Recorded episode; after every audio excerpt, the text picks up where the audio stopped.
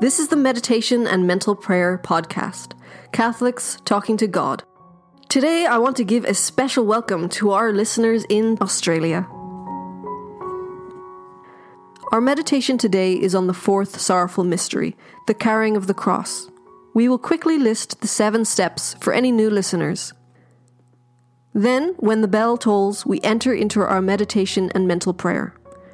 Remember, the guided meditation here is for instruction only. You and His Majesty, as St. Teresa called Jesus, will have your own personal things to say to each other. The seven steps 1. The preparation, which is the placing of ourselves in the presence of God. 2. The reading of a passage from Scripture or a pious book. 3. Meditating and reflecting on the passage. 4. Prayer.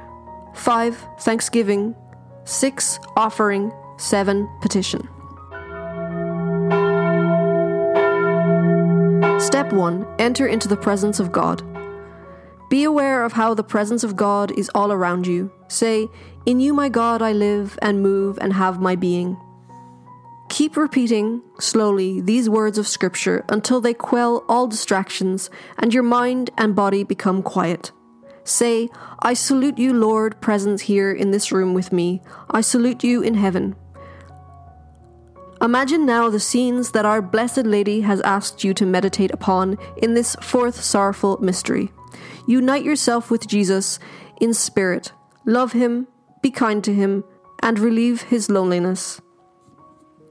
Step 2 The reading, the fourth sorrowful mystery, the carrying of the cross. The following are scripture verses that can be meditated upon to bring to mind Jesus carrying his cross to Calvary. Chapters and verses are listed in the show notes. And the whole people answering said, His blood be upon us and our children. Then he released to them Barabbas. Then therefore he delivered him to them to be crucified. And they took Jesus and led him forth. And bearing his own cross, he went forth to that place which is called Calvary, that passed by the way, attend, and see if there be any sorrow like to my sorrow. And going out, they found a man of Cyrene, named Simon. Him they forced to take up his cross. And there followed him a great multitude of people, and of women, who bewailed and lamented him. But Jesus, turning to them, said, Daughters of Jerusalem, weep not over me, but weep for yourselves and for your children. For a just man shall fall seven times, and shall rise again.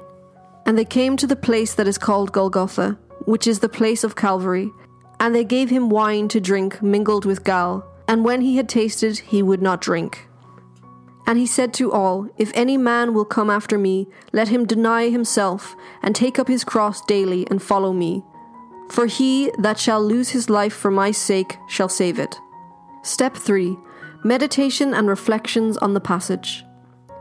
In these scripture readings, Jesus teaches you to love your cross, receive and carry it according to your divine Master's will.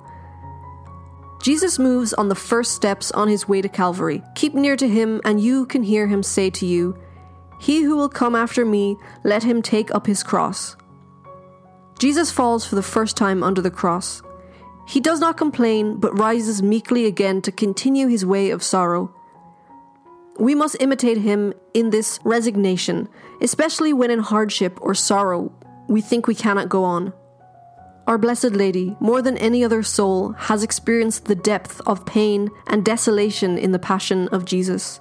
The sight of Jesus, his body mutilated and lacerated, wounds the heart of the Blessed Mother. She recalls the soft skin of his babyhood and cries out to him.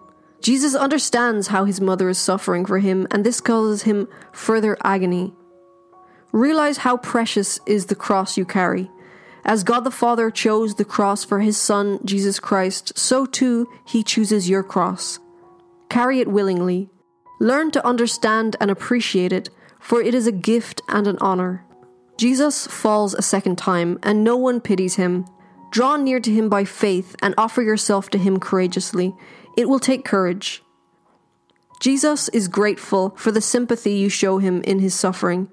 He desires true compassion from you, a compassion that fills you with sorrow for your sins and a desire to repent of your sins. Meditate upon how his sufferings are caused by your sins.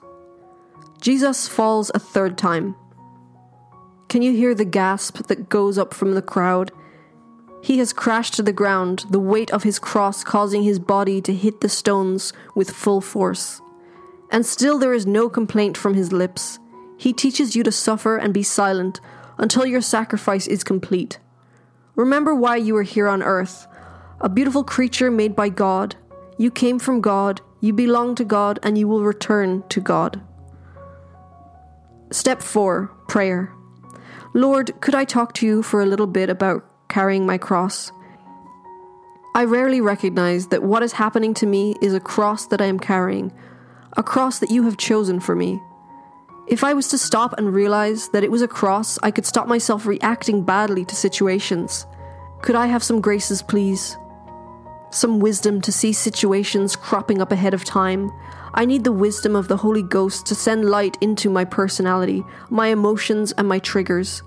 These triggers that press upon my pride, my demands to be treated well, my past hurts, past wounds not yet healed, the unforgiveness in my life, Situations trigger an immediate response in me, a response that does not follow in humility your footsteps to Calvary. My train of thought gets all twisted, and before I know, I am thinking uncharitable thoughts or committing sins of omission because I am so taken up with myself. Lord Jesus, if I could only understand my weakness better, to be more prepared, I need more grace. Will you give me the grace to be holy? Oh, yes, Lord, now I see, now I understand. What you are saying to me, Lord, is that all those hurts, those trying times in my past were crosses. Am I right, Lord, in thinking that what you are showing me is that if I had recognized them as a cross and asked you to remove the cross, you could have done so, but instead I rejected the suffering and tried to hide from it? The people who caused me suffering, even in my childhood, I have to forgive them, don't I? Can we do a deal, Lord? You said we could swap burdens. If you take all those badly carried crosses from my past, from my childhood all the way up through my life till yesterday, I will take your cross. So every time things get bad in my life, teach me to stop and turn to you. Teach me to carry your cross instead. I will stop myself reacting and start praying for sinners that they change and come to love you, Lord. Mother Mary, would you teach me as you taught the children at Fatima? Teach me how to pray for sinners. Teach me how to offer penance for other people who are in danger of sinning today. You told the children that many souls go to hell because they have no one to pray for them. I cannot feed the hungry or house the poor, but I can pray for them. I can take your burden for souls. Step 5 Thanksgiving. Thank you, Lord, for this precious time together. Thank you for leading me to the life and prayer practice of St. Teresa. Thank you for your Holy Spirit that you send into my life to guide me. Thank you for my guardian angel who bids me turn aside from my busy day and do meditation and mental prayer. Thank you for being so alive to me during the day. Step 6 Offering.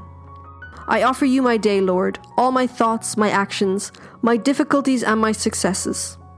Step 7 Petition.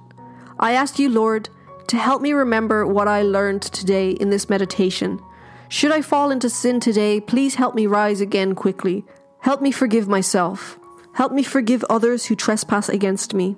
Give me the grace to quickly recognize any cross that presents itself to me.